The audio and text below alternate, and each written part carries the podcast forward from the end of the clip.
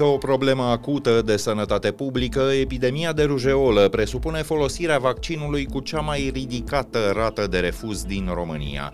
Spitalul județean Suceava va plăti daune morale de sute de mii de euro familiilor unor bebeluși care au murit în spital și unul dintre cele mai importante ziare independente, Libertatea, și-a pierdut o bună parte a conducerii. Patronii vor face și alte concedieri. E miercuri, 6 decembrie, ascultați știrile zilei de la Recorder.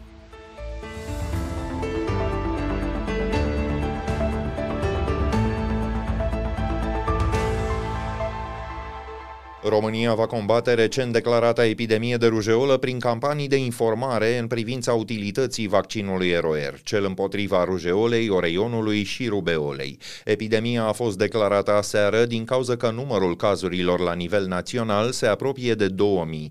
Cele mai multe sunt în Mureș, Brașov și București. Rujeola, mai cunoscută drept pojar, e o boală foarte contagioasă care afectează mai ales copiii. Necazul e că, potrivit datelor oficiale, vaccinul ROR e cel cu cea mai ridicată rată de refuz din România. În mod normal, el se administrează copiilor la un an, iar apoi între vârstele de 5 și 7 ani. Simina Isel Florescu e managerul Spitalului de Boli Infecțioase Victor Babeș din București. Toată povestea cu curentul antivax a pornit uh, de la un ipotetic efect advers la acest ROR, cândva publicat într-o revistă. Lucrurile s-au clarificat de mult. Vaccinul pentru rujol Roller Boloș Oreion, ROR-ul, este un vaccin sigur și s-a demonstrat pe cohorte întregi de copii care au fost vaccinați de atunci, cu loturi martori și cu tot ce presupune un studiu de genul acesta clinic, că nu are nicio legătură cu realitatea și că nu determină niciun fel de autism și niciun fel de alte efecte secundare care să pună probleme, drept care face parte dintre vaccinurile sigure ale copilăriei în toată lumea. Însă știți prea bine, doamna doctor, de la epidemia de COVID încoace, adevărul nu are nicio legătură cu discursul antivaccinist, nu? Din cauza asta noi ar trebui să spunem mai des lucrurilor pe nume și anume faptul că România este una dintre țările care s-a vaccinat antirujeolic încă în anul 1979 și au fost uh, loturi întregi, generații întregi vaccinate cu acest vaccin, drept care, între 85 și 90, în România nu mai este niciun caz de rujol după care a intrat un vaccin mai performant și reprezintă un vaccin sigur. Ce să mai spunem mai mult de atât? Deci nu încape discuție în raportul risc-beneficiu între vaccinare și boală faptul că vaccinul este cel mai important. Comparativ cu consecințele bolii, care pot fi unele îngrozitoare. În care e, apropo, rata da? de mortalitate a acestei boli? Cred că poate să moară cam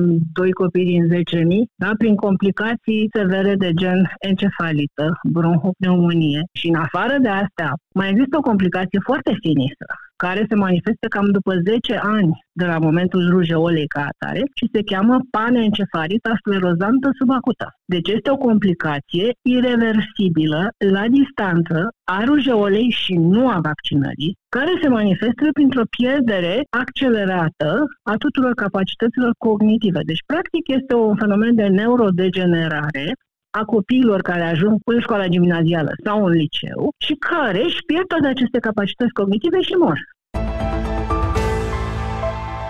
O altă campanie de vaccinare, cea anticovid, i-a atras fostului premier Florin Câțu punerea sub urmărire penală. Direcția Anticorupție a oficializat astăzi demersul. Procurorii îl bănuiesc de complicitate la abuz în serviciu cu consecințe deosebit de grave. Ar fi aprobat în aprilie și în mai 2021 cumpărarea a peste 40 de milioane de doze de vaccin, deși numărul persoanelor eligibile era de mai puțin de 11 milioane. În același dosar, foștii miniștri USR Vlad Voiculescu și Ioana Mihailă au fost citați vineri la DNA. Florin Câțu a repetat astăzi că a procedat întru totul legal. Pot doar să vă spun că atât, tot ceea ce am făcut atunci a fost cu respectarea legislației în vigoare. S-au făcut presiuni de la Comisia Europeană să faceți Asta acele achiziții producătorii? Cine Eu am încredere în justiție că adevărul o să iasă la suprafață după, în timpul acestei anchete. Vă mulțumesc. Are o întrebare a mea. Cine este de vină? Poliția din București a găsit șase persoane despre care presupune că au fost lipsite de libertate. Fără moștenitori, ele ar fi fost ținute permanent sub supraveghere încă din 2017. E vorba de o femeie și de cinci bărbați cu vârste între 50 și 75 de ani. Surse judiciare afirmă că principalul suspect a fost deja audiat la poliție. El are 46 de ani și se căsătorise cu o femeie de 73. Gruparea condusă de acesta e bănuită că a preluat casele victimelor și că a vândut deja două dintre ele. În imobilul în care au fost descoperite victimele s-au găsit peste 22.000 de euro. Dosarul a devenit public la doar câteva luni după scandalul centrelor din Ilfov în care vârstnicii erau înfometați, lipsiți de tratament și exploatați prin muncă. Unul dintre cele mai importante ziare independente din România, Libertatea, rămâne fără o bună parte a echipei de conducere. Patronul, trustul elvețian Ringhie, se pregătește de asemenea să dea afară circa 20% dintre jurnaliști. Printre primii concediați azi se numără coordonatorul editorial, Cătălin Tolontan, și unul dintre redactorii șefi adjuncți, Iulia Roșu. Aceasta l-a întrebat pe directorul Ringhie România dacă știe în ce constă munca ei. Răspunsul a fost negativ nici nu mă așteptam să știe neapărat. Răspunsul a fost într-adevăr acesta, că nu. Pentru că nu este o decizie personală și nu este o decizie care vizează performanța mea profesională sau munca mea în cadrul redacției. Nu a existat niciun fel de conversație, niciun fel de trimitere către calitatea muncii, performanțe, absolut nimic. S-a insistat și mi s-a explicat foarte clar că are legătură doar cu restructurările care se întâmplă în acest moment în grupul Inghier România. Era totuși sau nu era de așteptat Iulia Roșu un astfel de demers, având în vedere ceea ce s-a întâmplat la celălalt ziar, partener al vostru, Gazeta Sporturilor, redactorul șef Cătălin Țepelin, invitat tot așa să părăsească incinta fără prea multă fanfară. Aș fi ipocrită să spun că nu ne-am fi așteptat sigur, ne așteptam să existe diverse decizii care să ne afecteze direct. Am fost anunțați că acestea nu s-au uh, terminat aici. Vor urma anumite valori care vor avea loc pentru colegii mei și în urma cărora vor fi luate alte decizii de disponibilizări, reducere de personal. Ce știm în momentul de față e că în jur de 20% dintre cei din corpul redacțional ar urma să fie dați afară. Asta am fost și noi anunțați pe cale oficială. Acum, dacă sunt 10, sunt 15, nu știu să vă spun detaliile acestea. Dar da, lucrurile nu se opresc aici. Chit că evenimentele, iată, sunt în desfășurare. Ai spune sau nu că e o destructurare sau o încercare de destructurare a unuia dintre ultimele ziare independente? Pentru noi, în interiorul redacției, se simte ca fiind uh, o măsură care ne destabilizează și destructurează un ziar strict în interesul public. În august, redacțiile Libertății și Gazetei Sporturilor au reclamat presiuni la adresa independenței jurnalistice. Ziariștii spun că li s-a cerut între altele să arate articolele în avans departamentului de vânzări și să fondeze o organizație de lobby pentru industria de pariuri. Chiar și din punct de vedere economic, deciziile luate de Ringhie sunt greu de înțeles și de explicat, spune Eliana Ganea, președinta organizației neguvernamentale Active Watch ele fac bani, probabil că partea de jurnalism în interes public nu face bani și mai mult iată că poate să și încurce, dar este o regulă a jurnalismului de calitate pe care Ringhe pretinde că îl practică, dar iată că nu îl practică, departamentul de marketing să nu interfere cu conținutul editorial, fie că e vorba de ziare, televiziuni și așa mai departe. Putem decupla genul acesta de intervenție de ceea ce ne așteaptă în anul electoral 2024? Nu, nu putem, pentru că rămânem cu mai puține voci independente, cu mai puține voci etice, mai puține voci critice, care să informeze cetățeanul în perioada electorală jurnalismul acid și care nu stătea plecat uh, managementului economic a deranjat. Asta este ceea ce se vede în mod evident dacă stai să te uiți la dovezile care au fost puse pe masă până în acest moment.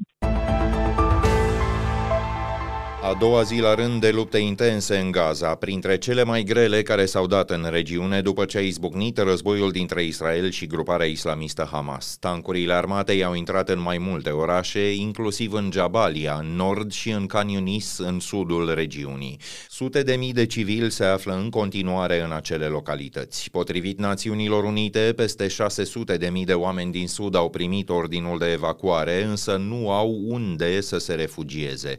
Conducerea armatei israeliene presupune că mai mulți lideri ai Hamas se ascund în Khan Yunis. Statul major a descris ziua de ieri în care a preluat controlul asupra orașului drept cea mai intensă. Pe de altă parte, BBC a obținut dovezi ale violențelor sexuale la care au fost supuse femeile în cursul atacului Hamas din 7 octombrie. Ele includ violul și mutilarea. Atacul Hamas a făcut peste 1200 de victime, iar operațiunea armatei israeliene a dus la moartea peste peste 16.000 de oameni.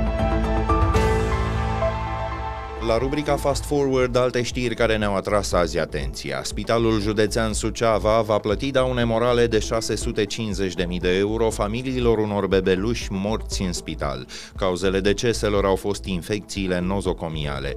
În 2016, trei nou născuți au murit în instituție într-un interval de șapte luni. Unul dintre ei a trăit doar 27 de ore. Decizia luată de judecătoria Suceava nu e definitivă, recurs se poate face în 10 10 zile. Conducerea și angajații spitalului au fost citați la proces doar în calitate de martori. Expertiza medico-legală a arătat că în spitalul din Suceava coloana de apă era infestată cu o bacterie cunoscută sub numele de piocianic. DNA l-a trimis în judecată pentru luare de mită pe Cristian Plută, directorul adjunct al administrației spitalelor din București. El e acuzat și de divulgarea unor informații care nu erau destinate publicității. În baza lor s-au câștigat mai multe licitații cu fonduri publice.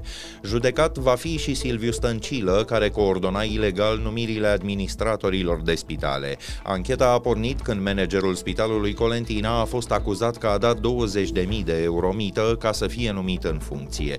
George Cristescu și-a recunoscut faptele și a primit o pedeapsă cu suspendare. Cristian Plută a fost arestat preventiv în septembrie. Greva de la Hollywood s-a încheiat, actorii și studiourile au semnat acordul care pune capăt câtorva luni de proteste. Ele au afectat grav industria cinematografică și programele de televiziune. Înțelegerea include compensații în sumă de peste un miliard de dolari pentru actori, dar și protecție în fața utilizării de către studiouri a inteligenței artificiale. Acordul fusese convenit încă de luna trecută, iar actorii au revenit la muncă înainte ca el să fie ratificat. Punem punct aici știrilor zilei. Pe YouTube vă puteți abona apăsând clopoțelul care activează notificările, iar în stânga lui, opțiunea Join vă permite să deveniți membri ai comunității. Ne auzim din nou mâine seară. Sunt Filip Stan David, toate cele bune!